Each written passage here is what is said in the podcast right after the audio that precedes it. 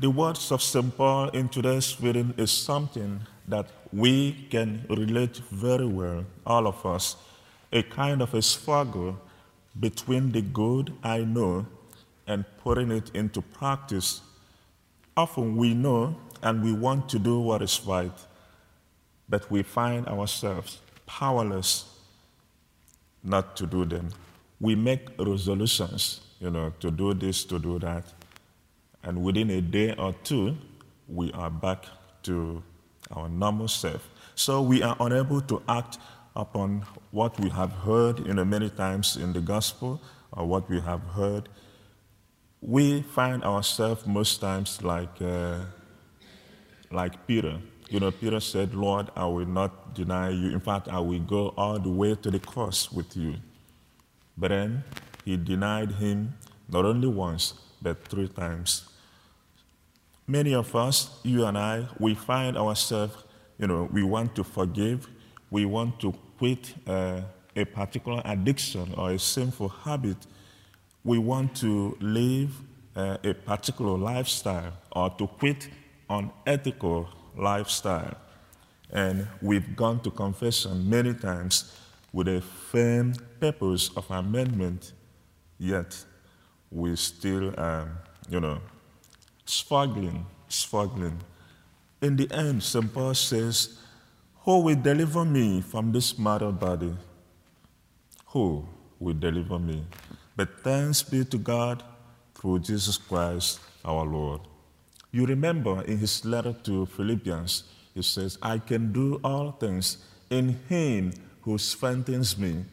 So the strength to overcome, the strength to even carry on, the strength not to give up in the fight against all of the vices that you and I may be struggling with can only come in Him who strengthens us. Remember, yesterday and day before yesterday, the psalm says, uh, My hope is in you, in you know, Psalm 121. I look up to you, or to heaven, or to the Lord. It is only there that my help will come. For the maker of heaven and earth can only give us the strength not to give up when we find ourselves in moment of not giving up the good that we want to do, or when we find ourselves in the bad things that we always do. Again, we are fighting against the principalities, not just against the flesh. So it is not by might or not by physical strength, but by the Spirit of the Lord. So today we gather to remember St. John Paul II, a pope we know so well, who devoted his life to be a shepherd after our Lord Jesus Christ.